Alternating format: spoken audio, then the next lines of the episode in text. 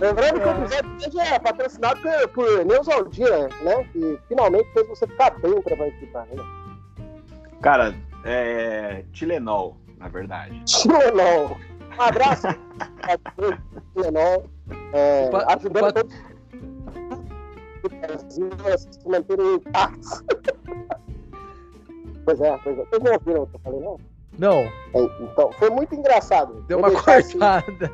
vou deixar, Só, só ele e o lá. é, eu vou deixar Imagina a assim, ó, cena. Foi ótimo. Eu e, eu, e o- eu e o Éder aqui assim olhando pra tela. E o é, é. Alessandro rachando lá do outro lado, né, cara? Contando Não, eu, eu vi vocês serão, eu falei, caralho, a piada foi tão ruim assim. Todos, todos preparados e prontos pra esse Pipocast? Como sempre, nunca. Então vamos lá, Alessandro, com essa canetinha na mão, você tá parecendo um âncora de jornal, moleque. Eu tô me sentindo sou o Manuel da padaria. viu? Né? Traz, traz dois médias, duas médias pra ele. Então vamos lá. É, é.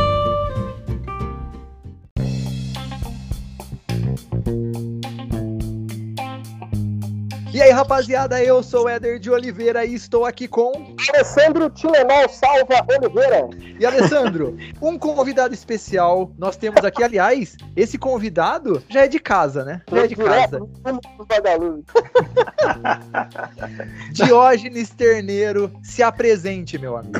E aí, pessoal, que é o Jones falando do Vagalume Nerd. É um prazer enorme estar aqui com vocês hoje. Antigo membro aqui do Peoplecast, né, inclusive com a camisa hoje aqui para relembrar dos bons tempos em que nós tivemos lá no Peoplecast. Que vocês estão conferindo aí, né? O Eder tá postando aí. Então é um prazer estar aqui de volta junto com vocês hoje. A gloriosa primeira formação do Pipocast tinha o senhor Diógenes.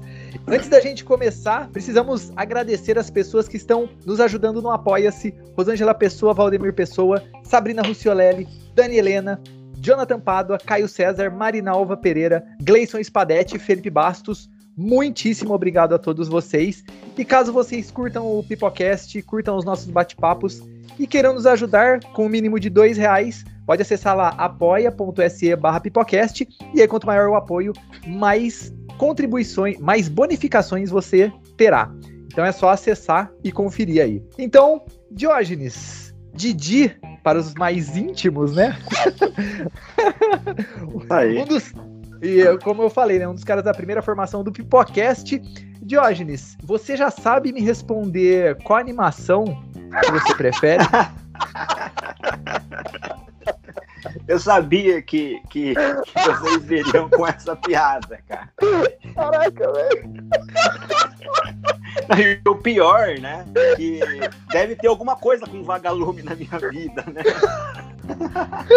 Porque o meu, o meu perfil, o meu perfil agora é o vagalume nerd, né?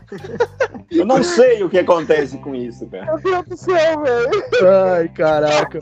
E fala um pouco mais, então, já que você falou, você tem a página lá no Instagram do Vagalume Nerd. Comenta um pouco a respeito da página, o que que é e tal. E, aliás, belíssimo trabalho, já falei pra você em off, mas fica aí pra galera ouvir também. Não, valeu, obrigado aí. É, o Vagalume Nerd ainda é novo, né? Surgiu esse ano, na verdade, no início do ano. Igual comentei com vocês aqui, eu sempre gostei de estar envolvido aí com algum projeto na internet. Nos conhecemos, na verdade, eu e o Éder, primeiramente, nos conhecemos assim, né? Eu tinha na época lá o meu site, meu blog, Tinder. e falava sobre isso. Nos conhecemos, nos apaixonamos. Exatamente, né? E depois aí, querendo apimentar um pouco as coisas, trazemos o Alessandro aí pra, pra esquentar um pouco as coisas, entendeu? Ah, uma vez legal, você nunca mais diz não, cara. Bom, e aí criei esse ano, eu falei, pô, que, o que que eu vou criar, né? Tipo, o que eu vou falar aí? Eu sempre gostei muito de, de ler, né, livros, HQs e tal. E aí eu falei, meu, vou fazer lá um perfil no Instagram e começar a compartilhar aí a- as minhas ideias. Estamos aí ainda vivendo um pouco da pandemia, mas no início do ano tava bem pior. Eu falei, então, de casa mesmo eu posso é, produzir esse conteúdo. E aí o Vagalume Nerd, eu queria algo, né? Um nome que fosse original, que não tivesse algo já, né? Cara, tipo, tudo que eu pensava em criar já tinha um nome, já, sabe? E aí o Vagalume Nerd surgiu por conta do túmulo dos Vagalumes Mentira. Não, na verdade eu pensei na homenagem, né, pra coleção Vagalume, que aí foi uma coleção de livros aí que foi a minha. me formou como leitor, né? Vocês também, também. conhecem, acho que na década de 90 foi nós vivenciamos muito isso daí. E aí eu coloquei o nerd mais para deixar um pouco mais abrangente aí, né, para não ficar focado é, exatamente. Então, nerd, eu posso até comentar de alguns outros assuntos aí nerdísticos. Tá sendo muito legal a experiência, o pessoal tá curtindo bastante lá. Estamos hoje chegando aí a quase mil seguidores, mas bastante gente comentando lá, parcerias com autores aí. Estou, cara, maravilhado com a literatura nacional. Não consigo sair disso, é um livro atrás do outro. Antes eu tava lendo muito aí a literatura estrangeira, agora eu tô 100% focado na literatura nacional, que antes antes aí nós tínhamos apenas contato né, na Bienal, de vez em quando, quando é. tinha. Fechei já agora aí parceria com mais uma editora. Que massa, cara, que massa. Não, show de bola. É, a gente vai deixar na descrição aí, mas é arroba vagaluminerd. É só sigam lá, porque, cara, vale muito a pena e é o que você falou. Muitas dicas interessantes, entrevistas também com autores e tal. Então, putz, é verdade. É muito, muito massa mesmo, cara. Muito massa mesmo. Pensando na questão de literatura, cinema e tal, a gente vai fazer uma, um exercício de memória, um exercício de imaginação por aqui. Vamos imaginar que somos sócios de uma produtora a gente pode até, pode até ser a produtora Vagalume Nerd. Olha aí. O nome original. Gostei bastante. Não plagiou ninguém. Não, só ninguém, ninguém. É natural, veio solo. Muito da hora. E aí, nós somos uma produtora de filmes e faremos investimentos para roteiros que se baseiam em livros. Então, o nosso convidado, Diógenes Terneiro, vai nos apresentar seu primeiro projeto. E aí, a gente tem que eu e Alessandro teremos que acatar ou não a ideia, até porque a grana, os milhões que serão investidos serão nossos. E Diógenes, apresente o seu primeiro livro que você gostaria que virasse filme. Bom, vamos lá. Vamos ver se eu consigo convencer aí vocês de é me patrocinarem aí, né? O primeiro livro que eu gostaria muito que virasse aí uma adaptação, cara, chama As 220 Mortes de Laura Lins. Eu não sei se vocês conhecem. Eu vi que você é, foi um dos livros que você mais gostou nesse ano de 2021, não é? Sim, um post até que saiu hoje aí e foi uma grata surpresa esse livro. Na verdade, ele é mais, ele é classificado como um conto, né? Ele tem aí, eu não lembro exatamente se são, acho que 90 e poucas páginas. Ele é nacional, né? Escrito pelo. Cara, o, o, nome do autor é complicado, é Rafael, até tem uma colinha que é Rafael Hensdenfender. Não sei se a pronúncia do nome dele está correta. Eu comprei uma Hensdenfender. Uh... parece parece nome de guitarra, né, meu? É, exatamente. É, Exato. E assim, a, a, a história do, do, do livro, por mais que ela possa parecer um pouco clichê e vai se assemelhar com algumas produções que que existem, vocês vão, vão, vão, perceber isso. Mas basicamente a história acompanha a vida de Laura, que ela é uma menina lá que ela fazia seus desenhos, ela era conhecida na escola por conta disso daí. E tinha um outro menino, que era o Daniel, que ele gostava de, dela, gostava dos desenhos dela, mas ele fazia parte ali da turma dos Bambambans. Então ele não poderia é, falar isso daí por conta da turma que ele, que ele, que ele andava. Então eles praticavam aí bullying com ela, zoavam, faziam muitas coisas. O tempo passou e ele sempre se sentiu muito mal com isso daí. Então ele cria um perfil na, na internet com um nome falso tal e passa a ter um contato com a, com a Laura até que eles conseguem depois de muito tempo marcar um encontro. E aí seria nesse dia que ele iria se revelar que quem ele era, né? E pedir também aí desculpas por tudo que ele fez por ela. Só que no, nesse dia do encontro, acontece algo que ele não esperava. Na sua frente, próximo, quando ele já estava próximo de encontrar com ela, Laura Lins morre na frente dele. Uh!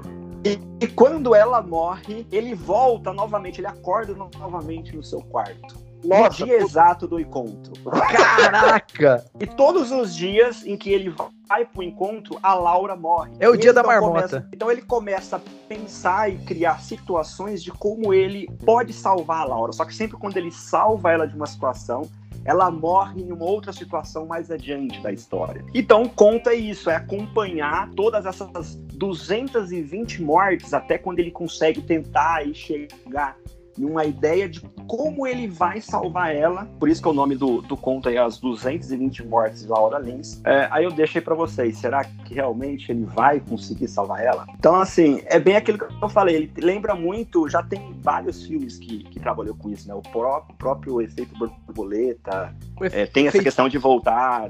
O assim, feitiço né? no tempo tem essa parada de você acordar no mesmo dia, aquele A Morte te dá parabéns, né? Isso, exatamente. Mas assim, o que, o que me pegou nesse livro, nessa essa história é que, cara, é uma história muito. O autor ele conseguiu criar algo muito jovem, muito atual, com várias referências uh, hoje da atualidade, né? E os personagens são muito carismáticos. E tem, num certo momento do, do, do, conto, que, cara, ele começa a abordar alguns temas ali, o negócio vira de um jeito, tipo, segue um rumo que você fica, é inacreditável, assim. Você fala, não, não é possível que isso daí tá acontecendo, tudo isso daí tá acontecendo por conta é que ele precisa salvar ela. Então ele começa a se relacionar com personagens que acabam entrando nessa história da Laura Lindsay, ocasionando aí a morte dela, e ele passa a entender essas pessoas, porque ele precisa entender elas, resolver alguma situação ali para que ele possa salvar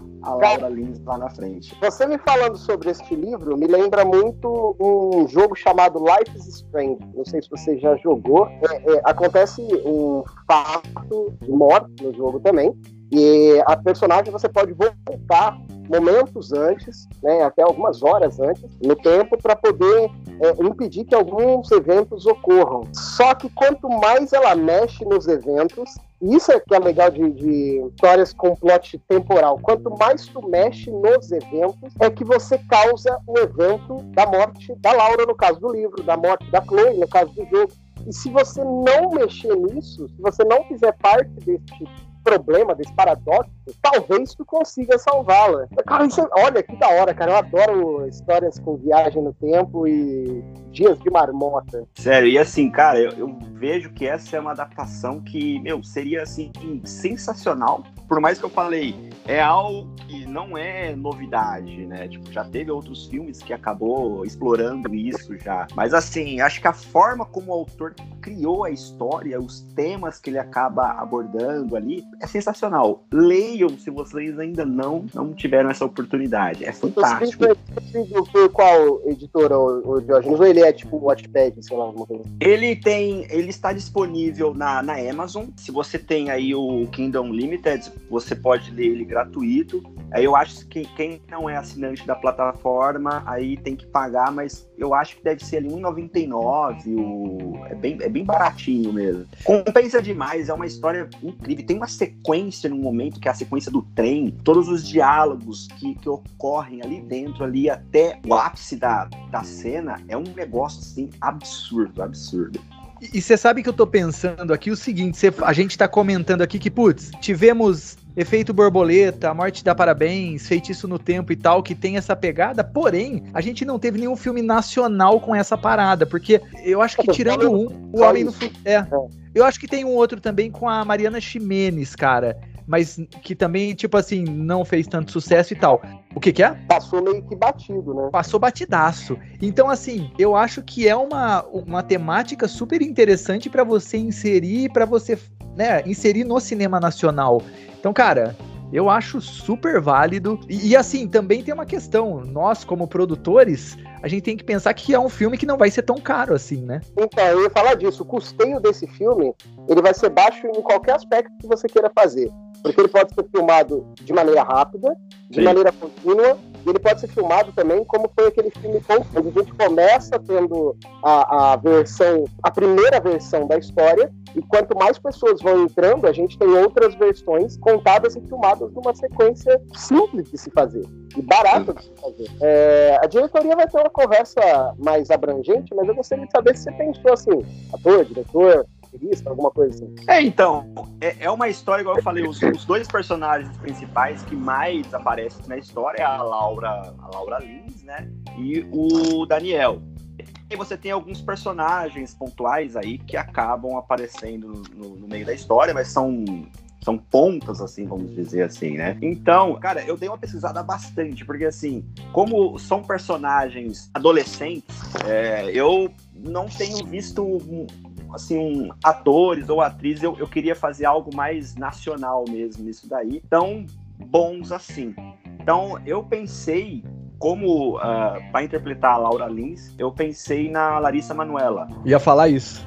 Que eu acho que tem muita cara dela, ela está se destacando bastante aí na, em alguns filmes que ela vem fazendo aí. Eu acho que tem, tem muito a ver com ela. Esse filme ficaria, cairia muito bem para ela aí. E para fazer o papel do, do Daniel, eu colocaria aí o Felipe Bragança. Ele teve, ele fez Chiquititas, se eu não me engano. Eu acho que e eu ele, sei quem e é. Ele tá em algum filme agora aí da Netflix aí junto com a com a Maísa, se eu não me engano. E diretora eu colocaria a Ros, Rosane, é, eu acho que a pronúncia do nome dela é Svartman. Que fe... ela fez, ela fez Desenrola. E eu acho que ela sabe lidar muito com esses temas é, de adolescentes. Encaixaria muito bem aqui com o As 220 Mortes de Laura Lins. Show, cara, show. Eu tava pensando nela e na Laís Bodansky também. Que ela também Sim, é uma.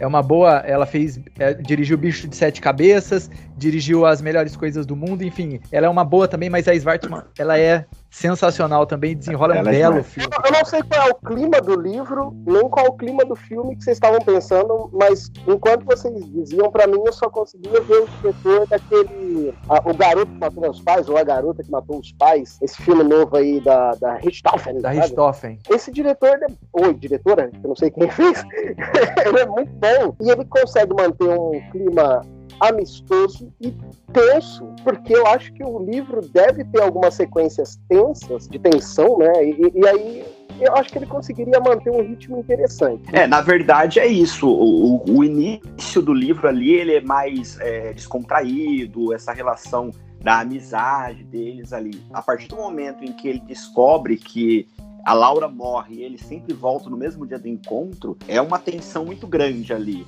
E até mesmo porque o personagem, ele começa, primeiro por tudo que ele causou para ela, né? E quando ele realmente consegue é, chegar ali para ele pedir desculpas para ela e tudo, ela morre. Ele fica muito assim. É, como fala assim. Desnorteado. Desnorteado com toda a situação. Então a história ela fica mais, mais mais tensa, mais densa, não é um negócio assim mais bobinho assim. A construção de personagem é feita na destruição do personagem. É, é interessante observar por esse lado.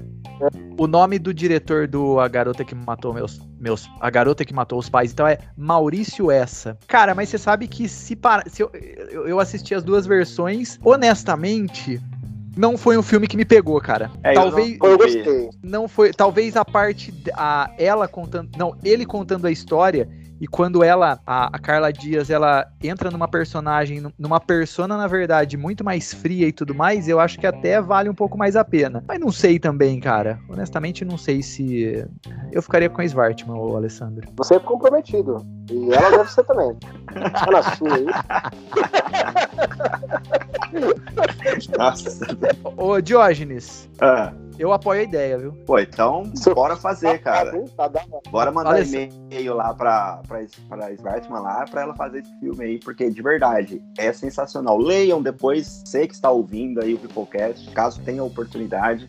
Recomendo muito a leitura, uma leitura bem rápida, igual eu falei, são poucas páginas, né? Alessandro, é a sua vez agora de falar do seu primeiro projeto, cara, o seu livro que poderia virar filme. Bom, vamos lá. Eu vou começar pelo livro que eu é, li há muito, muito tempo. Então eu sei, eu me lembro pouquíssimo, mas gostei muito da época em que eu li. É o livro do Fábio Barreto, nosso grande amigo Fábio Barreto, chamado Filhos do Fim do Mundo. É um, um livro sobre um jornalista, e o interessante do livro é que eles não dão nomes para os personagens, nem para os locais onde eles estão. É o jornalista que tem uma esposa que está gestante e ela se infecta com algo, um vírus possivelmente, que está destruindo a humanidade. O livro é ele em busca de salvar e manter a esposa dele viva viva para que ele possa ter o seu filho nascendo mesmo após o fim do mundo. É um livro corajoso, porque primeiro você não dá nome para ninguém, nenhum personagem dos que eles encontram tem nome, é um você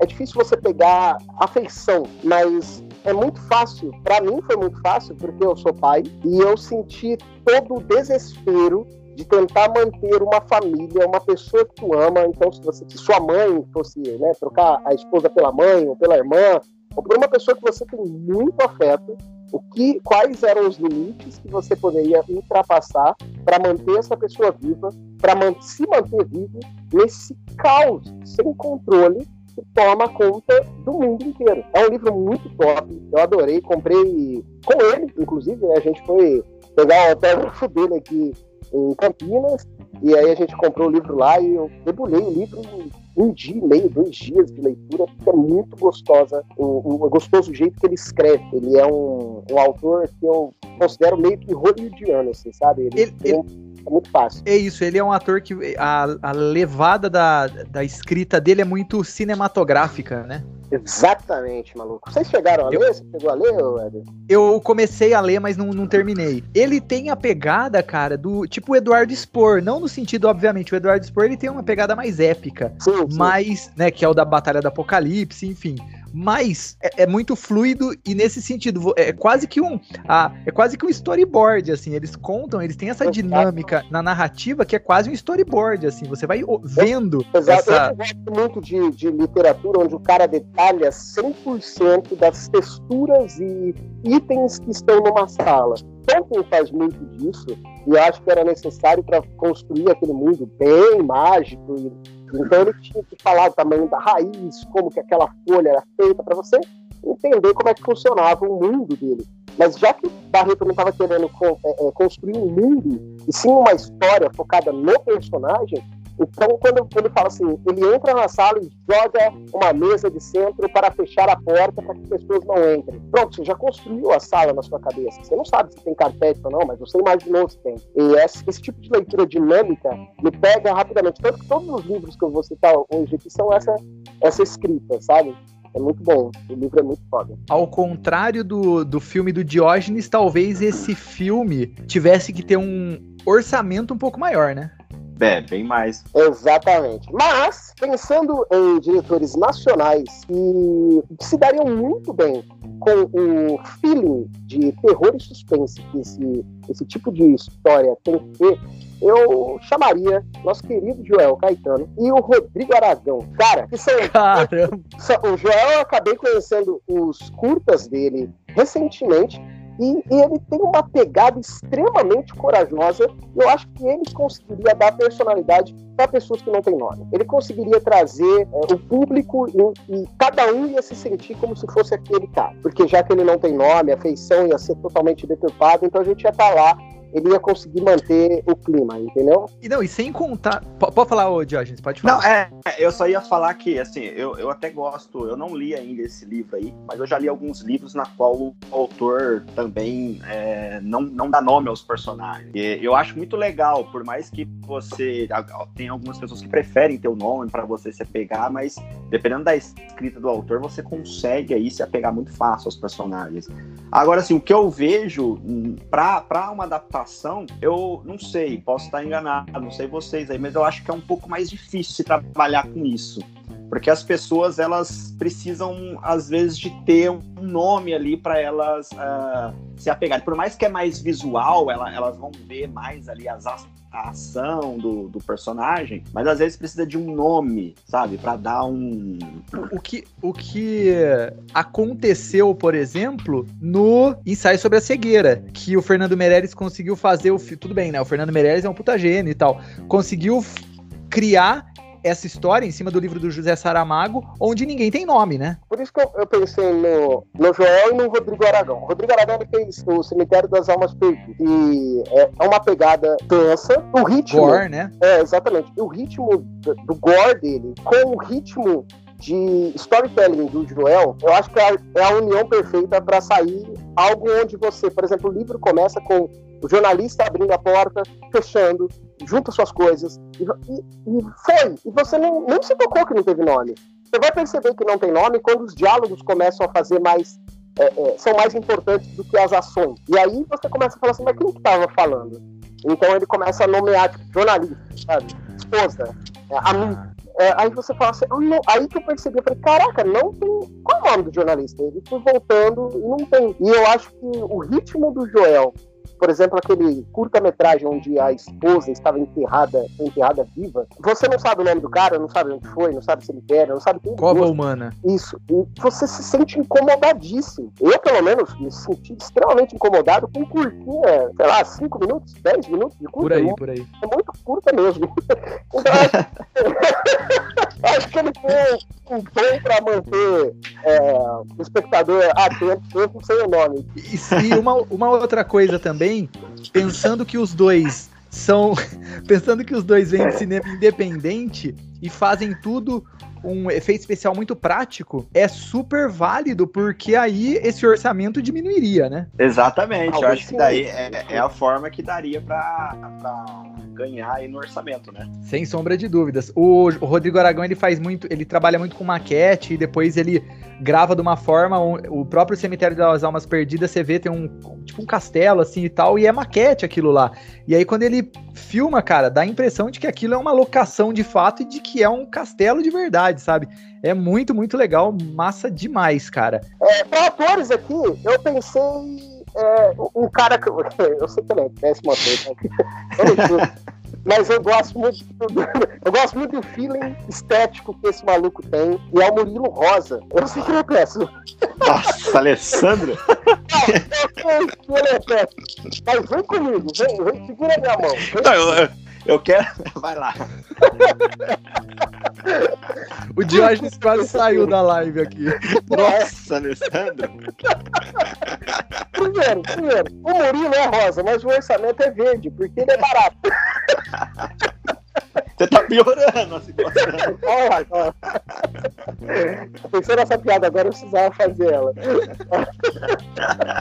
Murilo Rosa, por quê? Cara, tem um é. filme com Vitor Mortis chamado A Estrada. E por mais que seja absurda essa comparação, esteticamente, os dois acabam se lembrando parecido. Porque assim, ó, e eu acho que com o trabalho de um bom diretor, ele daria um, um personagem desgastado e cansado e aterrorizado, igual foi o Viggo Mortensen na Estrada, que é um puta do filme do caralho, sabe? Eu acho que ele manteria, ele conseguiria manter um personagem interessante, cansado, estressado, é, corruptivo, sabe? Porém, caso o, o, talento tenha que ser maior, eu pensei em uma dupla que eu já, já trabalharam juntos, mas aí ia ser caro esse orçamento, hein? E não são nacionais, que são o Javier Bardem e a Jennifer Lawrence. Fizeram mãe. É, aí você. Nossa, esse orçamento foi lá em cima, né? Então, mas toda a densidade que este filme deveria ter. Cara, vocês assistiram Beautiful com esse maluco? Pelo amor de Deus. Não, ele manda super bem. Manda. Manda é, super manda. bem, manda super bem. Pensando aqui no elenco nacional, eu uhum. acho, que, eu acho que a gente poderia trazer, por exemplo, Murilo, ben, Murilo Benício, né? Murilo Benício. Cara, por, ele fez um filme chamado Animal É verdade. Cordial. Ele fez o, o Animal é, Cordial. O clone? O clone. Depois o você... brasileiro? É sério mesmo? O maluco não é. tem expressão. Cara, assista, assista o Animal Cordial você vai ver que é um baita filme, que ele tem essa parada. O filme é meio suspense, meio terror. Ele é dono de um restaurante, ele é um, ele é um babaca, velho, sem tamanho, assim. E ele consegue. Eu também achava isso. Eu achava que ele não tinha expressão e tal. Cara, sensacional, assim. E você falou de uma atriz talvez a Maria Fernanda. Exatamente ela, Maria Fernanda Cândido. Ela é sensacional, né? Ela é pra boa, brasileira, cara. ela não tem como não ser. Não tem como ser outra pessoa, porque ela, pra mim, lá vai eu com as minhas comparações de novo. Ela, pra mim, ela é tipo a mina do Lugar Silencioso. Ela tem essa força, onde ela vai ser uma guerreira, mas ela ainda é protegida pelo esposo. E caso o Murilo Rosa seja uma péssima opção, a gente poderia pôr o Bruno Gagliasso, que eu acho um Cara, ator. Um, um ator, um nome bom aí, eu só não sei, eu acho que ele deve estar um pouco caro hoje, né, pela, pelo nível que ele chegou aí. É o que tá agora no Netflix, lá, o Marcos, é, é, que fez a Cidade Invisível, acho que é ele, né? Marcos Pigose. Pigose ah, tá, sei, isso, isso. É esse, né? Falou Marcos, Cara, eu lembrei de, do ator que deu as raquetadas na menina lá na novela, que parece o, o Tom Hanks. O Dan Stubach. Puta, ele é bom, hein? Ele é bom o também. ator foda, não tá gigantesco. Melhor que Murilo Rosa, né? melhor que Murilo Rosa, porra. Aliás, Bem to melhor. todos que falamos aqui, melhor que Murilo, melhores que Murilo Rosa, né? Desculpa. Desculpa aí quem gosta, né? Mas. A gente bate o martelo pra Maria Fernanda Cândido e pro Dan, mano. E pro Dan aqui. Fechou. Se, se, você, se você quiser o, o Murilo Rosa, cara, você tem que trazer o Tarantino pra fazer milagres com ele, né, cara? Eu posso pôr ele como um zumbi? Eu posso pôr ele como um zumbi, um cara que foi infectado? Pode, rápido, pode. Pode, pode. Tipo Van Damme no Predador, né? É isso. tá bom, então. Tá, tá feito. O meu primeiro filme será um documentário, cara. Caras. E é o seguinte: é um livro chamado O Crime da Galeria de Cristal e os Dois Crimes da Mala. Na verdade, eu pensei. Por quê? Eu pensei nesse livro e num documentário. A gente tá nessa levada de filmes baseados ou documentários baseados em crimes, né? E esse esse crime da mala, que na verdade seria o enfoque do documentário, é um filme, é um crime que aconteceu no início do século XX, onde um cadáver foi encontrado dentro de uma mala quando um passageiro de um navio tentava jogar essa mala no mar. E depois, o corpo de uma mulher foi descoberto ao içarem as bagagens de uma determinada embarcação. É a mãe da Matsunade. Já é de família, vem, tá vivo, descendência. E aí, tem a questão de que, como é início do século XX, tem toda a época onde São Paulo tinha a parada de modernização, tinha a chegada dos imigrantes e a gente poderia focar nessa parada de, putz, será que foi algum imigrante? O que, que aconteceu e tal? E eu pensei que Ali Muritiba, que é o diretor desse belíssimo documentário chamado Caso Evandro, ele, poderia, ele poderia dirigir esse esse meu documentário. O próprio Boris Fausto, que é o escritor do livro, ele poderia ser um dos entrevistados e tal. E talvez a gente encontrasse um dos parentes das vítimas, alguns dos policiais de São Paulo, da, da das. Esse caso teve fim? Oi? Caso teve um fim? Não teve fim. Então seria tipo um documentário meio Zodíaco, né? Tipo... Me... Meio Zodíaco. Só que na, na, na levada documentário e não filme. É interessante. É só uma retratação aí que não é belíssimo documentário, não. O caso Evandro é doído, tortuoso. Não. não é, é maravilhosamente feito. Ele é, é, Realmente, realmente bem construído, muito bem editado, muito bem dirigido, mas é doído, viu? Não, é Nossa. é pesado, é pesadíssimo. É, eu não vi ainda esse. É, Cara, veja e prepare-se. Vai ter já, na Mega Sena, porque aí você eu já ouvi algumas coisas, mas ainda não, não parei pra ver assim. É foda. E o bom também é que, como é um documentário, cara, o orçamento também não seria tão grande. Ao contrário do Alessandro, a gente tá começando nossa empresa, eu não chamaria nem o Javier Bardem nem a Jennifer Lawrence. Devo dizer que os próximos atores são só coisa estrangeira aí, hein? Não, depois bom. também.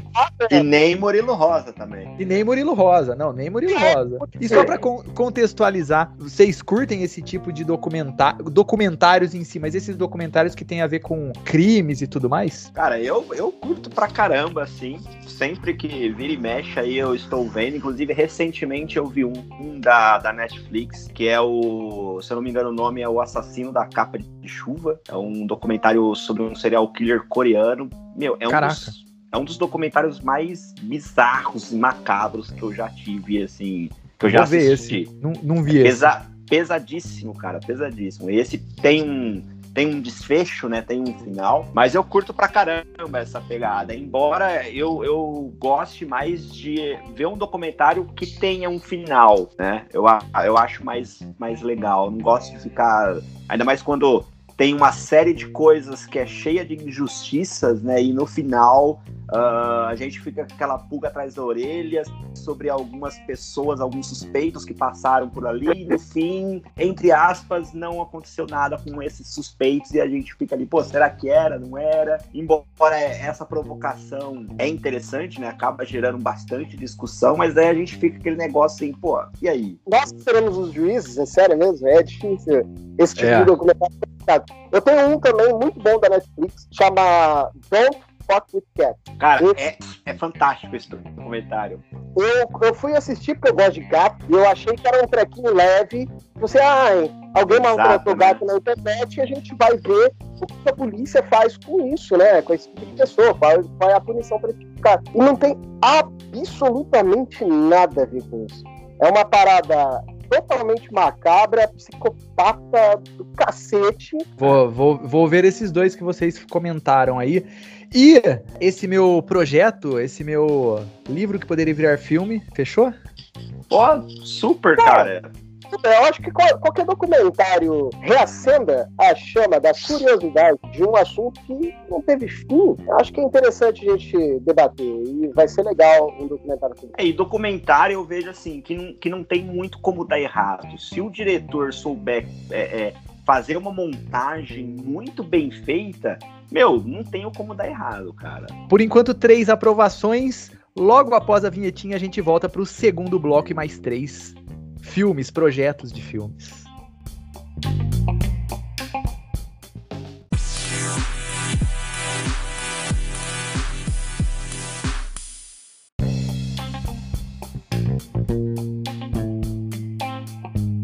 Voltando aqui para o segundo bloco, é, Diógenes, vamos lá para o seu segundo filme, por enquanto, 100% de aprovação, hein? Aí, vamos ver agora se vamos conseguir manter esse nível aí. Uh, pra, ah, claro, eu não poderia deixar de fora aí fazer a homenagem aí, já tem um perfil da coleção Vagalumes, da Vagalume, eu tinha que trazer aí algum livro dessa coleção fantástica aí. E eu pensei bastante sobre os livros da, da, da série Vagalume, e tem um em particular que eu gosto muito, que é O Jogo do Camaleão. Não sei se vocês já leram esse livro. Opa! Sim, Alessandro? Não, ainda não, esse não. É, é para quem não conhece, não teve a oportunidade de ler esse livro com uma história aí sensacional, é, de uma forma bem resumida, conta aí, hein? Acho que é o primeiro sensacional hoje, né? É. Segundo, segundo. Segundo já? Bom, de uma forma bem resumida, o jogo do Camaleão conta a história do Ricardo, que é aí um menino de 14 anos de idade, que ele foge, se eu não me engano, é de São Paulo para Belo Horizonte para encontrar o seu pai.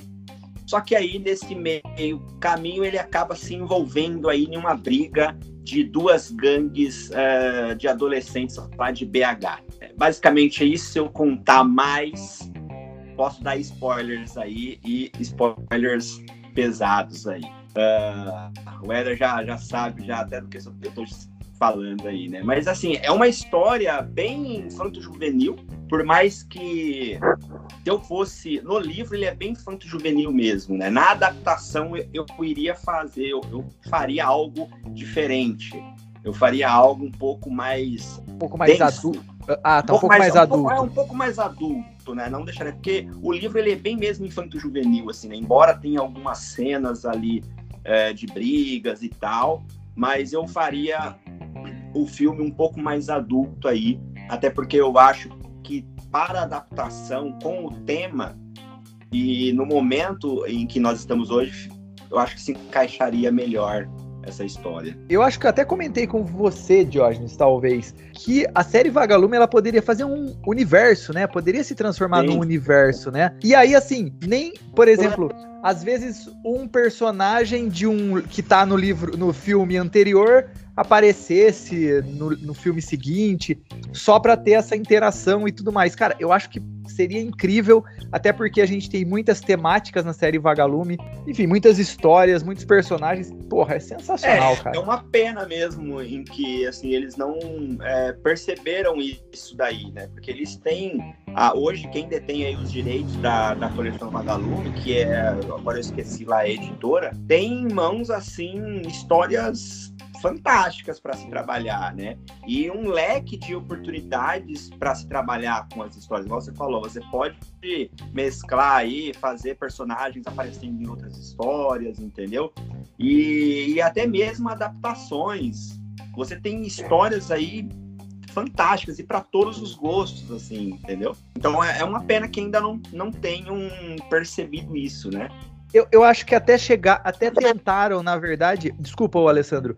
Eles até tentaram, na verdade, mas o Escaravelho do Diabo, por exemplo, eu acho que ele não foi tão bem nas bilheterias e o filme também ele é razoável. Talvez é o que você falou. Se você colocasse um pouco mais sei lá, talvez uma violência um pouco maior, um, uma pegada não tanto infanto-juvenil, né? Adolescente, é. talvez, sei lá, ficaria um pouco melhor. O problema do filme Escaravelho é esse, é, ele é um filme jovial, ele é um filme é. que você pode ver com criança, saca? Não, não é um filme, não, é, não tem o impacto que o livro teve em você. Eu não sei se uma série de filmes seria interessante, mas talvez uma série, um Black Mirror, tipo um Twilight Zone, onde você consegue fazer com que o universo seja o mesmo e as pessoas convivem ali, mas tem suas histórias independentes, e aí dá para encaixar todas as histórias, cara. Eu acho que faria muito sentido ia dar muito certo. E eu não, realmente eu não vejo por que não fazem. Falta de investimento, falta de coragem, querem ir pelo safe, pelo seguro, entendeu?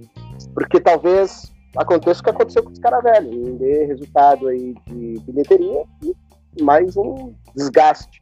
É, porque igual eu falei, eu acho que, que né, os livros da coleção Vagalume, se eu não me engano, eles começaram mesmo ali na década de 80. Nós é, é, curtimos na década de 90, né? Porque ele ficou bastante tempo aí. Então, assim, era uma outra época. Os autores, uh, o pessoal que escreveu, escreveu para aquela época lá. E era um público realmente infanto-juvenil. Quando você transforma isso para as telas, se você deixar daquela forma, não, não funciona mesmo, entendeu? Porque quando você está lendo uma história, aí cada ele mexe com a imaginação do leitor. Cada um vai imaginar da sua forma.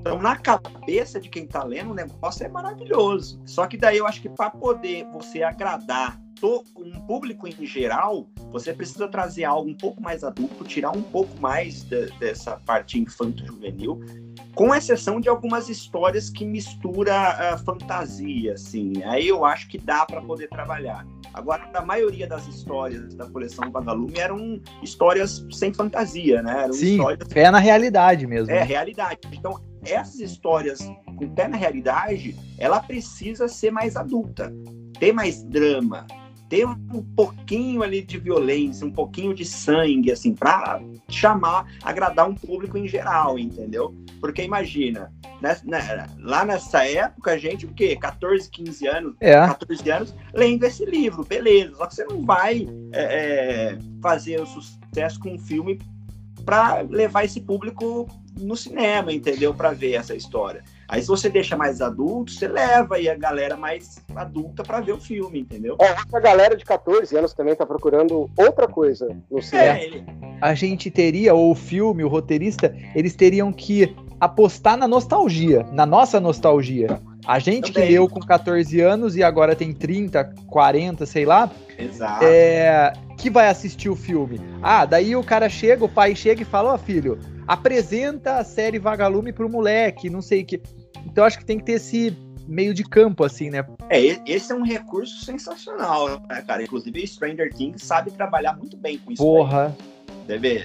Você coloca ali uma história que são crianças ali, você bota um, um monte de, de referências ali que remete à década de 80, mas a hora que você começa a se aprofundar na história, cara, tem umas é. coisas bem macabras, bizarro lá acontecendo, entendeu? Sem Eu acho dúvida. que é, quem for adaptar uh, os livros da coleção Vagalume é isso aí. É trabalhar com essa nostalgia. Falando nisso, quem seria esse diretor? Pô, eu vou ser bem ousado mas bem ousado mesmo. Eu colocaria Fernando Meirelles na direção. Ah, boa. Com certeza. Sendo bem ousado mesmo. Eu acho que ele conseguiria trabalhar muito bem com, com a história. Deixa, ele ia dosar bem isso daí, conseguir mesclar um pouco do infanto juvenil ali pra, e também trazer um pouco dessa temática mais adulta e eu acho que sairia um filme bem legal aí. Cara. Não, e até Pode falar, Alessandro. Outro cara muito bom e ousado também, é o próprio Wagner Moura, mano.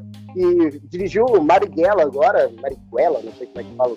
Graças, Marighella, que é. É, que tem um, uma pegada, a pegada do Meirelles, saca? É, É, uma Ele é na- bom. Só que eu acho que eles faria algo bem mais adulto mesmo. Acho que ele não consegue trabalhar com um pouco mais assim, infanto-juvenil, com, com essas referências. Ele é bom, mas eu acho que ele, eu acho, minha opinião, né? Que ele não conseguiria ter essa dosagem. Eu, eu acho assim que ele é um diretor novato ainda. Eu acho que ele tá É. aprendendo ainda como lidar atrás das câmeras. O Fernando Meirelles, ele teve algumas participações, por exemplo, no Boom. Então, assim, é um cara que sabe lidar com crianças. É um, É, tem ca- mais por exemplo, maior, assim, né? o próprio Cidade de Deus tem um elenco que é infantil. E assim, os moleques É. trabalham bem pra caceta, sabe? Muito, Exato. muito bem, entende? Então, ele, não. consegue, ele co- consegue colocar humor naquela cena onde eles estão tentando assaltar o ônibus, que é o, é, o seu Jorge, o, o cobrador. Ele consegue colocar humor numa parada que é extremamente densa, né? Pô, E, e no elenco, nós temos aí no, no livro, né, o jogo do camaleão, nós temos aí um personagem que está no título, que é o camaleão. E para esse personagem, eu vou ser ousado novamente, e eu traria aí nada mais, nada menos do que Rodrigo Santoro, cara, para fazer esse papel. Eu acho que assim combina demais com ele. Demais, demais. Tá. Tô gostando, tô gostando. Mas eu quero saber, eu tô com curiosidade, quem que vai ser o protagonista? É o protagonista. que? Não escutei. Supla! Nossa! Pra fazer aí o personagem do, do Ricardo, né, que é o personagem principal, ah, o Pedro Ottoni, ele recentemente participou de um filme da Netflix aí com a Maísa. Ele é um ator muito bom, cara. Depois vocês deem uma pesquisada aí. Vou, da- vou dar uma olhada, eu não lembro dele assim de cabeça.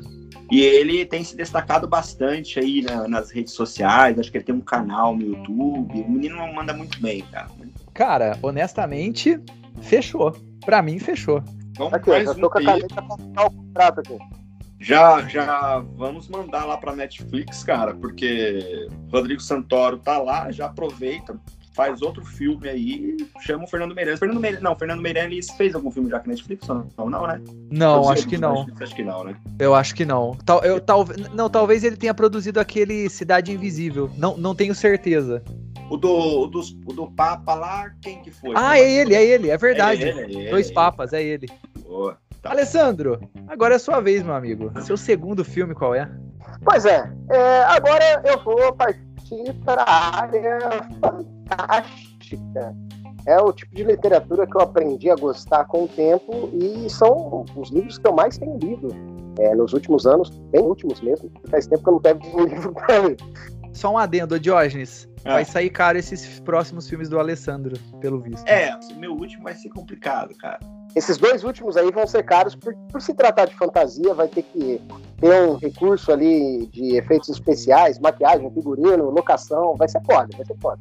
Porém, o retorno eu tenho certeza que vai ser muito, muito gigantesco financeiramente falando. Por quê? O Jovem Nerd, né, o pessoal do Jovem Nerd fez um RPG, um podcast RPG, onde uma figura mística aparecia chamada Rough Esse cara dava uma espada para um dos personagens que estavam jogando ali e o Leonel Caldela ficou extremamente interessado nesse cara. Quem é ele? Por que, que ele estava ali enterrado? Por que, que a espada era tão importante? Por que, que o espírito dele ainda permeia aquele local? E ele resolveu criar uma trilogia de livros para contar a lenda de Rough Gunner. E o primeiro livro, O Garoto Cabra, conta exatamente como que esse cara começou a trilhar o caminho dele para se tornar um herói. É um, um conto, de, uma fantasia onde tem dragões, fadas, anões e diversas batalhas muito bem descritas feitas pelo Leonel Caldela. Tá aprovado, Alessandra. Vamos pro próximo. Obrigado. Eu só, viu? Eu só achei. O Alessandro falou, tem fadas, tem não sei o que. Eu achei que uma hora ele ia falar, tem a Xuxa também, né? Mas não, né? Tem, se tem fada, tem a Kéfera. Não, mentira. né? Nossa, meu Deus. Não, Alessandro, tá aprovado, cara.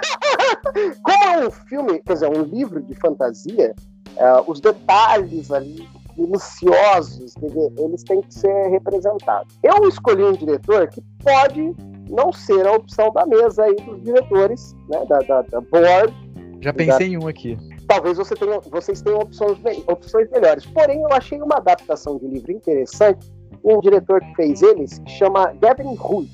Ele dirigiu Ender's Game. Cara, Porra, esse... é merda esse filme. Cara, pois é, a diretoria não tá me ajudando muito. Mas o, o filme é contraditório, realmente. Ele tem seus altos e baixos. Mas a direção dele é muito boa. Por, por, tentar, por tentar esconder o ouro facilmente previsto. Ah. No começo do filme, porque o livro é muito fácil de se prever o que está acontecendo.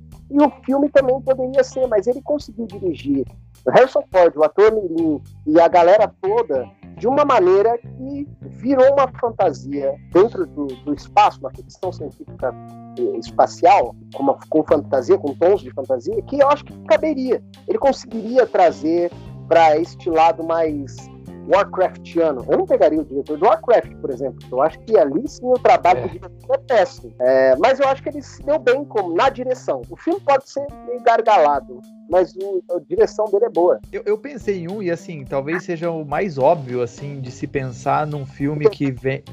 O Guilherme Del Toro. Meu Deus, pode crer. E eu acho que as criaturas estariam muito bem representadas, né? Bem, é, o Guilherme Del Toro realmente é bem melhor.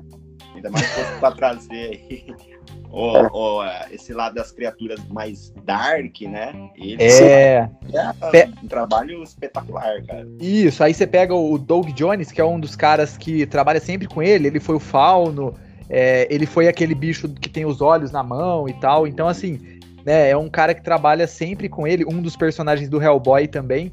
Então, ó, o Del Toro é uma opção. Bom uma, uma opção espetacular aí, cara.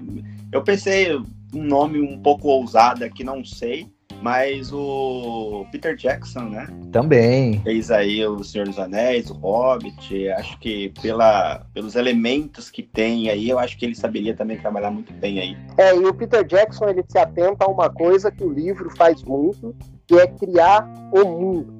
Quando você abre as primeiras páginas do livro, são mapas e tem um bestiário para você entender qual tipo de criatura você está lendo. Então, apareceu um fauno, não sei o que é, apareceu uma coruja de oito cabeças, tá, tá aqui no bestiário. Então, o, o Leonel ele, ele mostra como o mundo é importante para que essa história seja contada. Então ele não é só story driven, ele é word driven, né? O mundo é a história, Exato. não é só o mundo. E, e, pensando, e pensando aqui, não que o Guilherme Del Toro seja um ator, um desculpa, um diretor de atores ruim. Mas pensando aqui, talvez o Peter Jackson seja um pouco melhor diretor de atores. Ah, com certeza. Com certeza. Porque se você for ver bem as, as fábulas do, do, do, do Del Toro, elas elas são. O mundo é pequeno, é, é, muito sobre o personagem. Não, não que ele fosse fazer uma adaptação ruim, mas eu acho que o Peter Jackson ia transformar, ia dar a imensidão que essa história precisa. A, o, a questão de épico mesmo, né? Isso, é, igual, igual o Alessandro falou, né? O Peter Jackson consegue criar esse universo aí, assim, de uma proporção que, cara, não tem igual, eu acho, outro diretor aí consegue fazer isso. Pra, toda... como Rough Gunner, eu escolhi o magrelinho do Stranger Things. Eu não peguei o nome dele, porque eu fui muito bem na cola aqui. Wolf, o, o Finn Wolfhard? Isso, o que namora a Eleven, ele mesmo. Tá. Por quê? Primeiro porque ele tem a, o feeling da atuação dele é ótimo. Ele, ele pega a dramaticidade, ele pega a comédia, ele pega a ação. E, e eu acho, eu na minha mente, o Ruff, ele era, no primeiro livro principalmente, ele era franzino ainda. Ele estava para se tornar um homem. E ele era um garoto. E aquele, esse cara vai saber representar isso. Sensacional. Fecha o Peter Jackson aí, vocês? Daí eu fecho. Mas Não, então, fechado. Ah, então fechou. Sensacional, incrível. Mais um sensacional aí pro, pro episódio. Foram seis, você falou dois agora. Meu segundo filme que poderia virar livro é, seria um livro que chama, não sei se vocês leram, O Circo. meu segundo livro que poderia virar filme, né? Virar filme, eu falei livro? meu segundo filme que poderia virar livro era. Ao contrário, tá? O Circo Mecânico Tressalte, que é de um, dire... de um autor chamado. Vamos ver se eu consigo falar. É... O cara é, deve ser francês. Genevieve Valentin.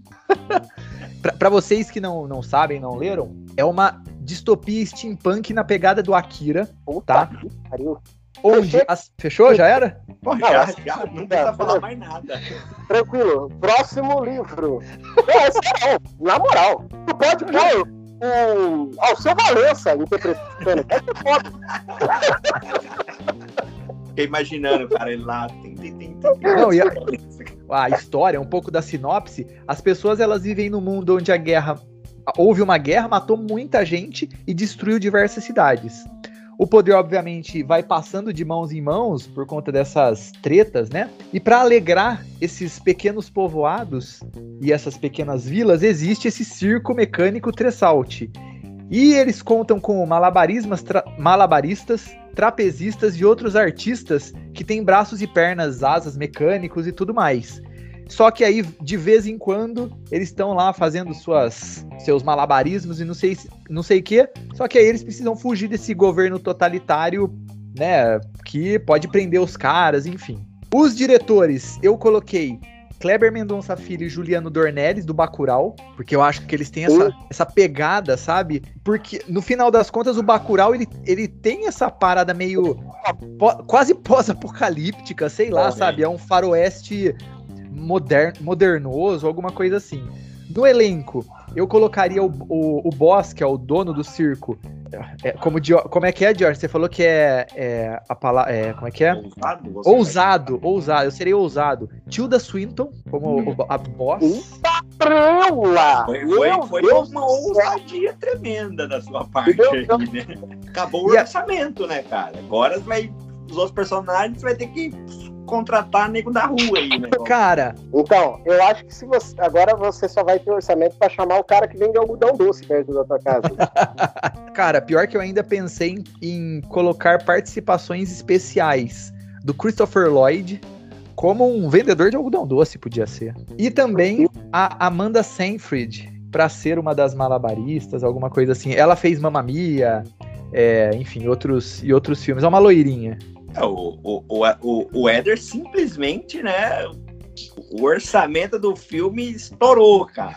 Estourou. 330 milhões de orçamento, mas para o retorno de 650. É, é... Isso, que ele nem, isso que ele nem terminou ainda de falar o restante ainda. Não, não, são só esses só. Eu coloquei um rapa, o rapazinho. Só? Só isso, né? É. Mas e aí, o que, que vocês acharam dessa ideia? Ah, eu achei igual eu falei, eu, tipo, eu, é que eu gosto muito da, da, da temática, né? Então, é. assim, para mim, só de, de, eu ver algo que é relacionado a isso aí, eu já tô dentro já, cara. Eu acho que é um tema muito legal para se trabalhar, principalmente quando você foca nessa parte aí de um governo totalitário, né? Eu acho que é um tema que, principalmente nos dias atuais, está cada vez mais próximo aí da nossa realidade. E fora que é um tema muito bom, né? Antes você tem o país aí que vive situações ainda mais precárias do que a nossa aqui. E eu acho que é um assunto que traz uma discussão muito importante. É, eu, eu gosto dessa pegada cyberpunk, steampunk, Tesla punk, tem uma par de, de, de, variações. E o steampunk, em particular, ele sempre me remete a coisas no estilo Mad Max, onde os caras têm que colocar braços mecânicos, onde o vapor é importante, onde a revolução industrial foi totalmente diferente para que o vapor seja a fonte de energia e de lucro mais interessante da humanidade. E esse conceito de distopia dentro deste universo é covardia. Tu usou covardia. Você sabe que foi covarde, que foi baixo, mas ousado, a palavra do dia ousado. E é um filme que você pode escolher duas vertentes, né? Ou você escolher ir pelo lado, igual o Alessandro falou aí, num estilo Mad Max, ou você ir para uma outra vertente que você traga mais críticas sociais, né? Ou mesclar essas duas vertentes dentro do filme. Sabe, sabe que eu consigo enxergar? Tipo, vocês assistiram Duna? Ele tem essa pegada de discussão política e construção de, de distopia exatamente nesse. Não é steampunk, ele não, ele não chega a ser steampunk, porque ele se passa em, em, em outro é. tipo de construído se bem que tem umas levadas e umas pegadas, mas dá para fazer as duas vertentes num filme só. Sim, sim. É, e é aquilo, né? A gente poderia. A gente tá falando de um livro só, pelo menos pelo que eu saiba, só tem um livro. Mas a gente poderia, obviamente, dividir, talvez, entendeu? Em dois, né, em, em dois capítulos ou alguma coisa assim. Hobbit, né? É, tem isso, tem isso. Vamos manter num, vamos manter é, num só, né? Eu acho que um só, cara, porque é igual o Alessandro falou, né? Você começa a criar essa divisão e uhum. aí você acaba se perdendo aí, quebrando um pouco a magia do negócio, entendeu? Sem sombra de dúvidas. Não, tem toda a razão. Cara, leiam. É um baita livro, velho. Eu, eu vou, vou até depois que anotar aqui. É, fiquei bem é, interessado. É uma temática que eu falei, eu curto demais. Então. É da Dark Side, então eles têm um tratamento foda, sabe? Vá atrás, vá atrás. Eu, então. é algo que eu vou ler, com certeza. Aprovadíssimo super aprovado.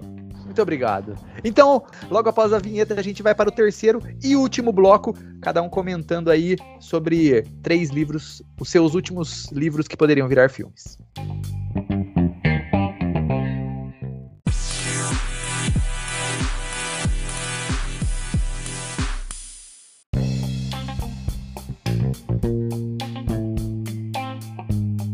Voltando aqui para o terceiro bloco, Diógenes, vamos lá, seu terceiro livro que poderia virar filme. Vamos lá, eu vou trazer aí agora um filme que eu acho que possa agradar aí gregos e troianos, que é Fortaleza Digital, o primeiro livro publicado aí pelo grandiosíssimo Dan Brown, que já, já teve alguma, alguns dos seus livros aí adaptados, né? E Fortaleza Digital é, é um livro que, que ele vendeu muito, né? E muita gente não sabe disso, mas é o primeiro livro que, eu, que ele publicou. E, e eu acho que tem toda essa pegada que a gente já conhece do, das histórias dele, né? É, aquele suspense, aquele mistério ali. Reviravoltas, né? Aquelas reviravoltas. Então, assim, tá tudo ali. Tudo que, que, que vocês, as pessoas, conhecem das histórias do Dan Brown, está lá em Fortaleza Digital. E mais especificamente para mim tem algo ali que eu gosto muito, que é aquela parte que a história, na verdade, nos Estados Unidos, né, existe lá a segurança, a segurança nacional e existe uma invasão, é, é um código acaba sendo colocado nesse supercomputador que pode aí acabar revelando segredos que pode colocar os Estados Unidos em xeque. Então é, é, uma. Existe lá uma mulher, que é a Susan, até copiando aqui minha colinha, que é a Susan Fletcher, né? Ela é chamada para ela conseguir desvendar esse algoritmo antes que isso daí acabe é, criando aí um desastre é, para a segurança nacional aí dos, dos, Estados Unidos e até para o mundo, né? E, ele tem uma pegada, porque o, o cara que desenvolveu esse algoritmo, ele é um japonês e ele fez isso daí por conta da, das bombas lá de que os Estados Unidos jogou lá em, em Hiroshima. Hiroshima. Então o personagem ele é todo deformado e tal. Uh, e ele fez isso aí em pela vingança aí por tudo que os Estados Unidos acabou fazendo uh, com o Japão. São, são dois pontos muito importantes aí. O primeiro é que seria um filme baseado no livro do Dan Brown, mas só que não teria o Robert Landon Acho que isso é uma coisa muito legal. E segundo, ter uma mulher como protagonista, né? E ter também essa parada toda tecnológica e tal, porra, é foda, né? E já te falo, já falo logo de cara para vocês quem eu iria colocar aí no papel da Susan Fletcher. Ousado, ousado? O, ousar, ousadia pura. Scarlett Johansson. Putz, velho. Não, sensacional. Eu acho que tem muito a ver com ela. É uma atriz que, meu, ela é muito versátil, ela consegue é, mudar muito de uma atuação para outra, de um personagem para outro. Não, ela é vamos lá, marca aí, Alessandro, sensacional em todos os sentidos. Batemos a meta, foram oito sensacionais, gente. Eu acho que deu. E, e, e continuando aí essa a parte aí de elenco aí também dire, de diretor, eu acho que de diretor, cara, eu, eu colocaria o diretor que trabalhou com os outros as outras adaptações aí do Dan Brown, que é o Ron Howard, né? Tá. Eu acho que ele fez um trabalho muito muito bom nos, nos outros nessas outras adaptações e eu colocaria novamente ele aí nesse novo nessa nova adaptação do Dan Brown aí. Porque o Ron Howard é o quê? É sensacional, cara. Óbvio, bora. E, e, olha, continuando ainda no elenco ainda para fazer aí o papel do lá do hacker, vamos assim dizer, né, japonês lá o Ensei Tankado, eu chamaria aí nada mais, nada menos do que o Ken Watanabe, que fez Porra. lá o último samurai, não sei se vocês lembram. Ah, que filme maravilhoso. Cara, ele fez também Ele fez também 10 sensacionais. Cara, se, se sair agora. agora é o décimo, né?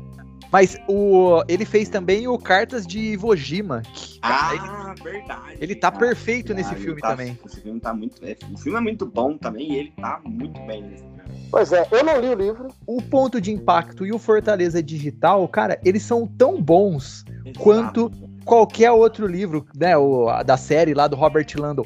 É, é impressionante. E eu não sei por que não fizeram as é... adaptações. O ponto de impacto eu li, ele é estrelado também por uma mulher, não é? Será? Eu não lembro, cara. Não lembro agora. É, eu já li, ou é Robert Landon e a filha dele?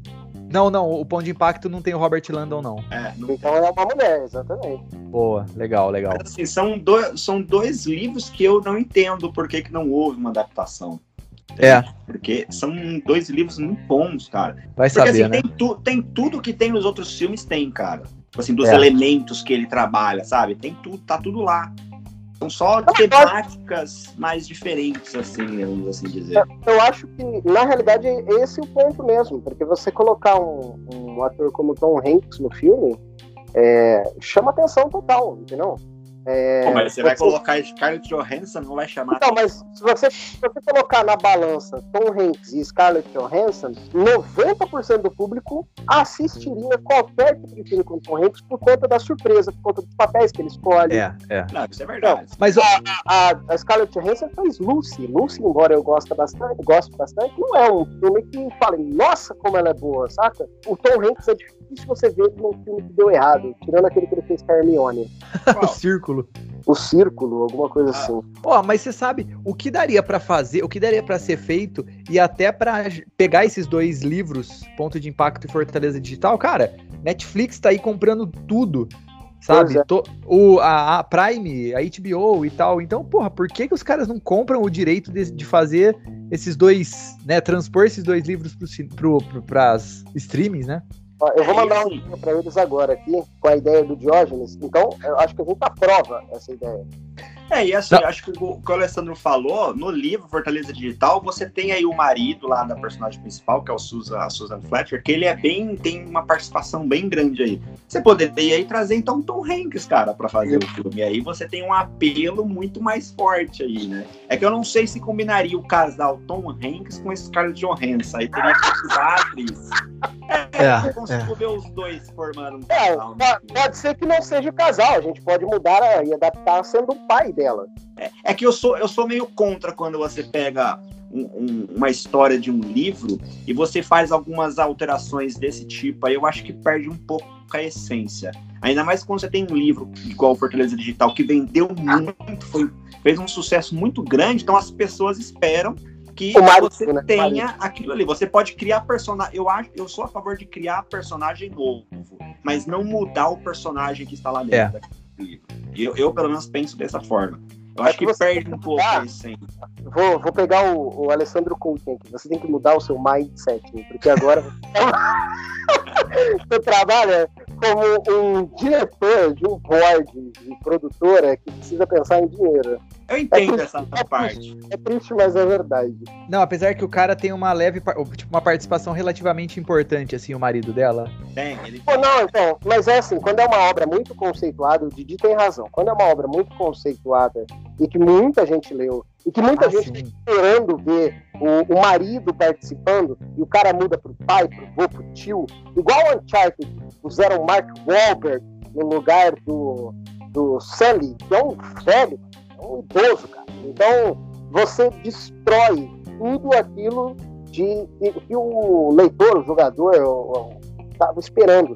Realmente acaba com uma boa obra. Ó, pega tipo um Viggo Mortensen pra ser o, o marido da Scarlett, sabe? Eu digo porque isso aí funciona. Cara, porque ele, ele é um cara que talvez. O que, que foi, Alessandro? Pode pôr o Murilo Rosa aí, pô. Não, mas eu acho que o Viggo Mortensen, porque eu, é, eu tenho a impressão que os dois combinam como casal. Ele tem uma pegada dramática muito maior do que a dela. E aí é isso, ele pode melhorar ainda mais a atuação dela, sabe? Ajudar a melhorar essa atuação dela. Então, cara, eu acho. Eu, eu topo a Scarlett Johansson sem sombra de dúvidas como protagonista. Viggo Mortensen e tal. E quem que você falou que. Ah, o Ron Howard, né? Mano, é, fechou. É, tem o Watanabe ainda lá como não vai ser vilão, entre aspas, assim. É, não vai ser barato, não, hein? Não, meio caro. Mas, cara, o retorno é certeiro. Certeiro. Sem dúvida. É, é, aquele, é, aquele, tipo de adaptação que, cara, para você ir lá e curtir uma boa história, é, se surpreender ali com as reviravoltas e é. sair do cinema e falar assim, caramba, cara, que filme bacana, que filme legal de, de, de ver, entendeu? É isso. Sem não dúvida. espera nada assim, indicação de Oscar e tal. E, é, mas é assim como é Código da Vinci e tudo mais, né? É, Puta elenco e pipoca e refrigerante né? já era, né? É. Tinha pintado, e gente até hoje acreditando que o Da Vinci tinha pintado uma parada caótica sobre Maria Madalena. Top demais. Nossa, incrível. É. e Alessandro, qual é o seu terceiro e último livro?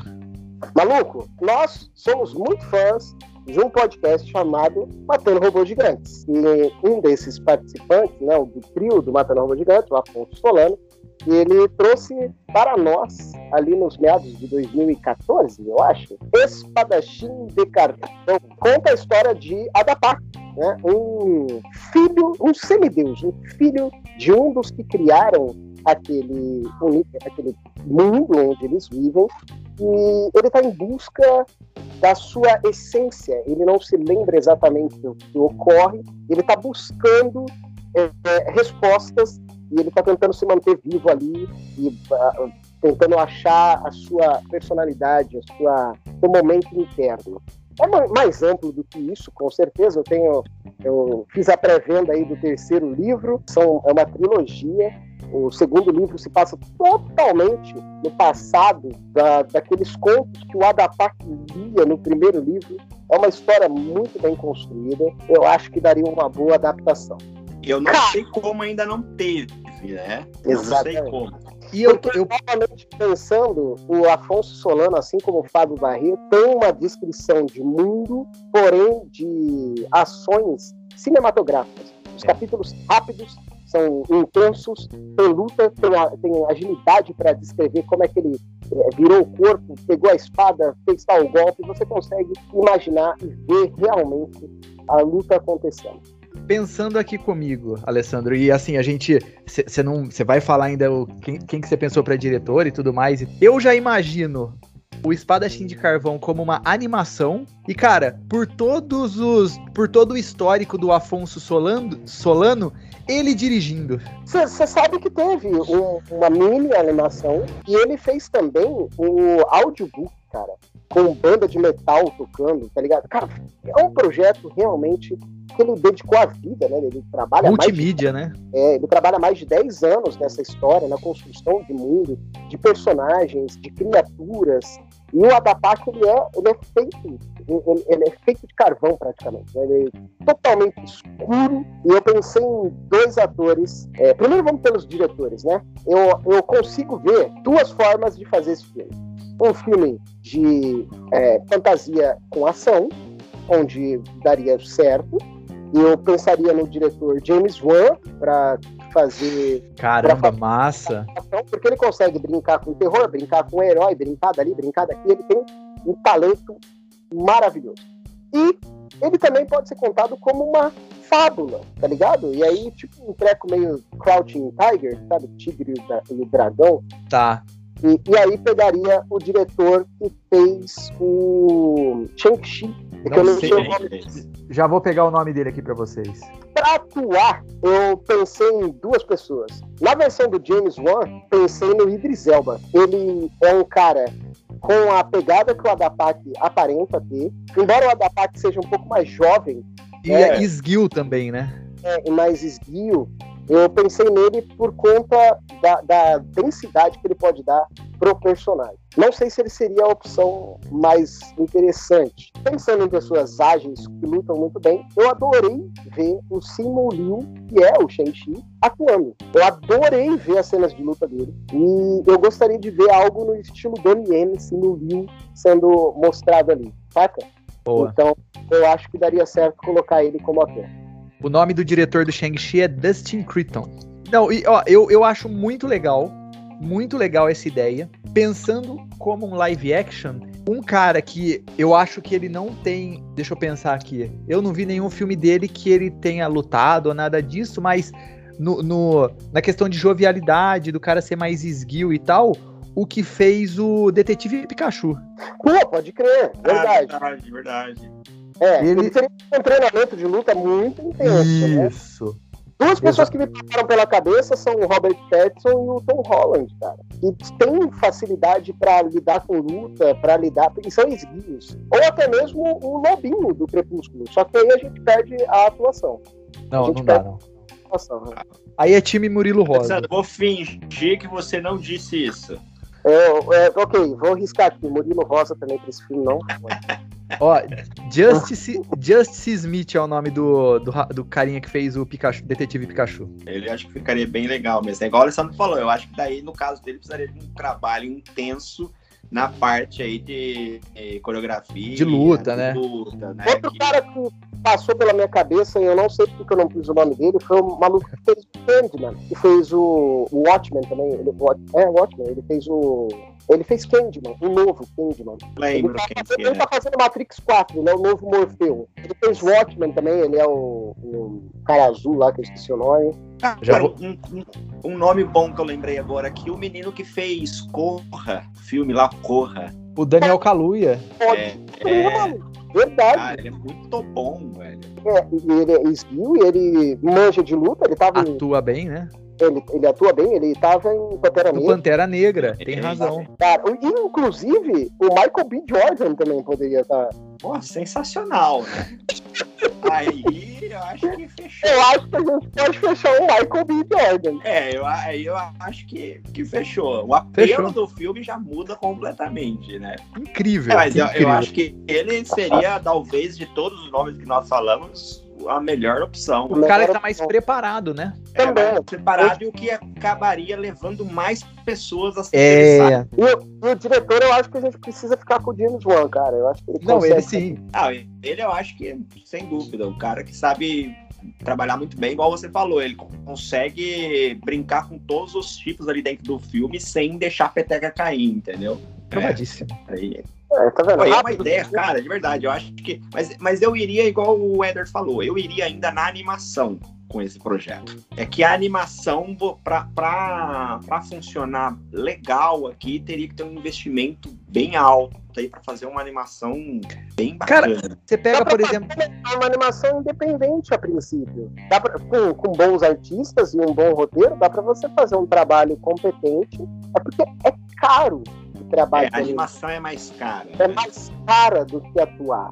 Quando você faz coisas, nem no, no live action, quando você faz um efeito prático, ele sai, sei lá, cinco, seis vezes mais barato do que você catar algo em CGI, sabe? A gente, eu mandei até um link de um, de um canal no YouTube onde os caras mostram como que é feito algumas cenas, alguns, alguns stunts, alguns é, é, efeitos especiais, e é 10, 15 vezes mais caro você trabalhar com CGI e animação. Mas, ó, por exemplo, você pega, é, até um exemplo nosso, nacional mesmo, uma história de amor e fúria. que é com a Laís Bodansky, o Luiz Bolognese também, que são marido e mulher. Cara, é um baita, é uma baita animação nacional, sabe? Que tem um roteiro muito bom, tem uma fluidez de animação incrível e podia, sabe? E é nossa, entendeu? Mas você não acha que você tá nichando demais o público? Nichando. É, isso Porque é isso que eu ia falar. Cara... Eu acho assim, se você for lançar isso de uma forma que não é nas, em nenhuma plataforma de streaming, precisa ser live action. Você leva muito mais pessoas aos tá. cinemas. Se você for lançar uma plataforma de streaming, a animação funciona super bem. É, eu concordo. Isso, isso. Tem razão, não tem razão. E agora? Aposta, apostaria, apostamos no live action? Cara, o, o live action, a, a, eu acho que a aposta, igual eu falei, né? Você consegue. Se você for pensar que é o que os produtores pensam em dinheiro, você tem muito mais retorno de dinheiro numa live action. Sim, mas você vai ter um risco de sair, sei lá, um Torre Negra. Vamos ficar na animação, então. Deixa o James Wan. Pode ser, pô. a atuação de voz pode ser do, do Michael B. Jordan. Boa, boa. De animação. E a gente tem o, o, o, caminho do sucesso, só que lançando em streaming. Tem que. Vou mandar e-mail de novo aqui para Netflix. Ou, ou a gente pode deixar aí esse elenco e na direção. O Alessandro, eu acho que agora vai reclamar, não vai, não vai aceitar, mas aí eu, como diretor, eu falo, Alessandro, eu fecho o projeto com você se for esse diretor. Que é o, o adivinha quem? Frank Miller, do. Puta, não, eu não fecho, não. Não fecho, não. Sério que não? Foi ele que fez Sin City, não foi? Ele, foi. mas ele tava na supervisão, né? Ele tava supervisionado pelo Tarantino e Robert Rodrigues, né? É, porque daí eu faria naquela pegada, entendeu? Eu acho que visualmente é sensacional, cara. Eu, não, eu acho, eu acho que se ele tivesse supervisão de alguém, beleza. Sozinho eu não confio, não. É, chama o Robert Rodrigues, cara. Ou dá a direção pro Robert Rodrigues. Você tá, dando, você tá dando pro Frank Miller e pro Robert Rodrigues, que são caras que não mexem com fantasia. Eles mexem com, com violência. É, Aí, concordo contigo. Ele, ele tem uma pegada, tanto o Sin aí a gente falando, fica bom na mão desses caras, porque ele é violento, ele é gore, é. É, e ele é no ar, ele é denso, e funciona para esses caras. Mas acho que espadachim de carvão não ficaria da hora. É, não, é, não concordo. Esquece, esquece é. esse nome. James Wan, James Wan. É, é o Frank Miller foi o meu Murilo Rosa. E agora o meu terceiro livro. Esse aí a gente teria que comprar os direitos da, da, da Disney, tá? Quero deixar claro que a ousadia vai ser absurda aqui. E teremos Troopers da Morte, que é um filme que obviamente não é um livro, aliás, que não é canônico no no panteão aí do Star Wars. É vai ser caro, né, logicamente. E o roteiro ele se passa durante a ascensão do Império. A gente conhece, ó, é, tem, tem bastante pegadas de. Cê, dá para perceber bastante pegadas de Alien e tal.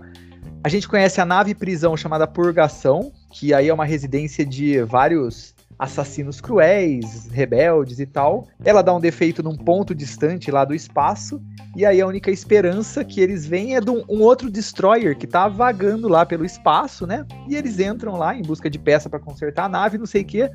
Só que aí a tripulação que é enviada, a equipe que é enviada para inspeção, né, inspecionar o local, ela retorna, mas retorna com metade dos integrantes e esses integrantes, esses é, soldados, sei lá, eles trazem uma doença que em questão de horas não só elimina determinada parte do, da galera que tá lá na, na, na purgação, na nave prisão, mas também depois eles voltam à vida como zumbis. Caralho, é sério que tem esse livro Star Wars com zumbi? Chama Puta. Troopers da Morte. Puta que pariu. Não tem. Li, é muito bom. Tem, cara, tem participações especiais interessantes. E aí. Ô, Didi, o que acontece se a gente negar o pedido do dono do podcast? é, cara. O episódio não vai pro ar. Entendi. É, Serão duas horas de bate-papo perdidas. É. Não, é excelente essa ideia, Éder. Ótimo. Pô, adorei. legal pra caramba. Vamos fazer tudo. pô. Não, mas vai lá, vai lá. Continua, Éder. Continua. continua aí que a gente tá empolgado, hein? Vamos lá, então. Eu colocaria nas mãos. Eu, eu vou entender a reclamação de vocês.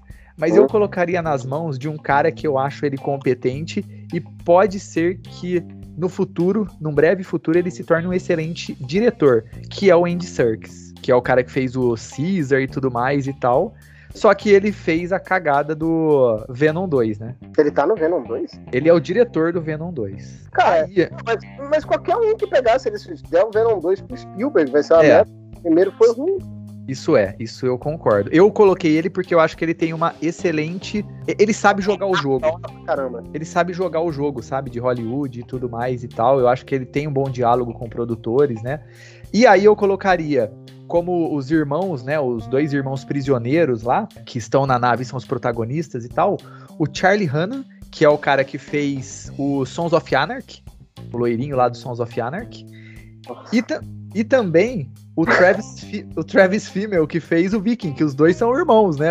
A galera fala que eles são muito parecidos, né? Meu Deus do céu, olha aí. É. aí eu quero ver vocês falarem mal do meu Murilo Rosa. Vai tomar no cu. É. Caraca, mano, só jogar, né? É muito legal, é bem legal.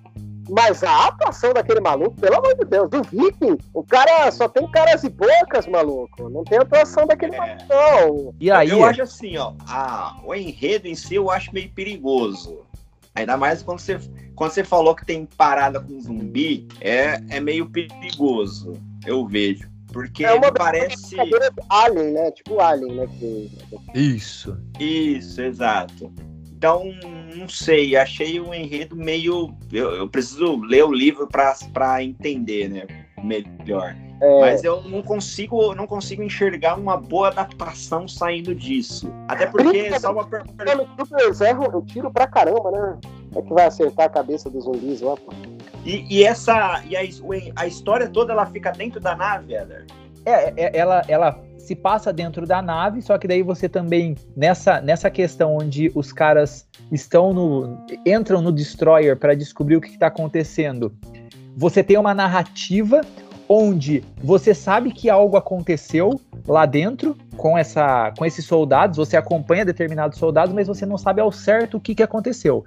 Quando voltam, aí sim começa a dar ruim e aí sim eles começam a ter essa infestação, essa, essa questão de pandemia, pandemia, sabe? Essa, essa doença entra na nave e aí sim é só nave, é só lá dentro da nave. É, vou chutar aí que 70% do filme se passa dentro aí da, da, da, nave prisão. A premissa, ela é boa, ela é boa. É que a gente já conhece essa premissa do Alien, mas ela é boa, ela é, ela traz um suspense interessante. O meu raciocínio que, de falha aí é os Stormtroopers, cara.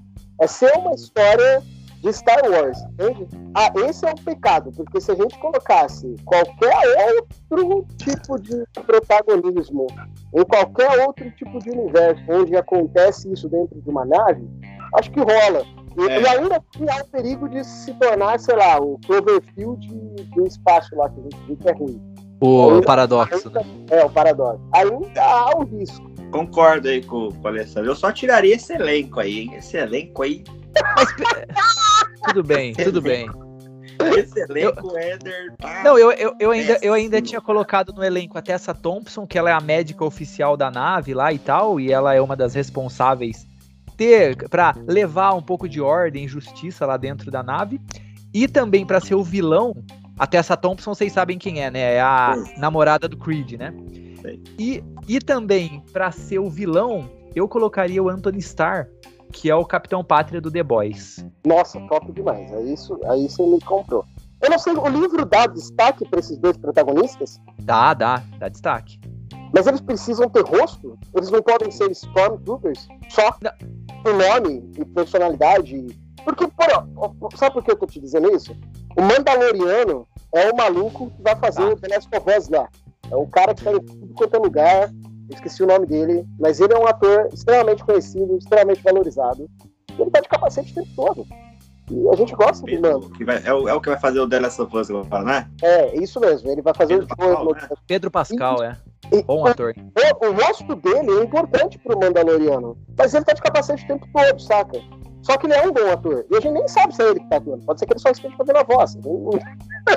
É, tô, o, que eu tô pensando, o que eu tô pensando no, no, na questão de aparecer os rostos desses dois é porque os caras são irmãos, entendeu?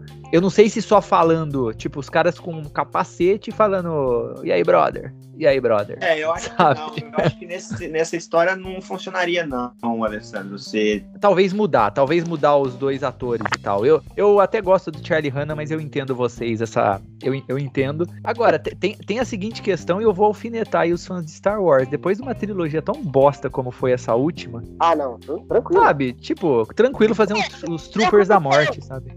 Eu fico um pouco incomodado, mas é, é, é diferente. É um, um conto Star Wars é como se fosse um Rogue One. Saca? Não é cânone, sabe? Então, exatamente. Por não ser cânone, ser só um conto, eu acho que, que dá para fazer. Só que precisa ter um roteiro muito foda. Uma adaptação do, do livro muito foda. para não cair nos pecados de terror espacial que a maioria deles tem caído. Inclusive, o pai do terror espacial tem cometido grandes erros aí, né? Ridley Scott, né? percebeu aí, o Ridley Scott tá gagazão. Se acertasse esse, esse feeling de o desconhecido, o apertado, né? Porque o terror dentro de um local só, tipo temos vagas, né?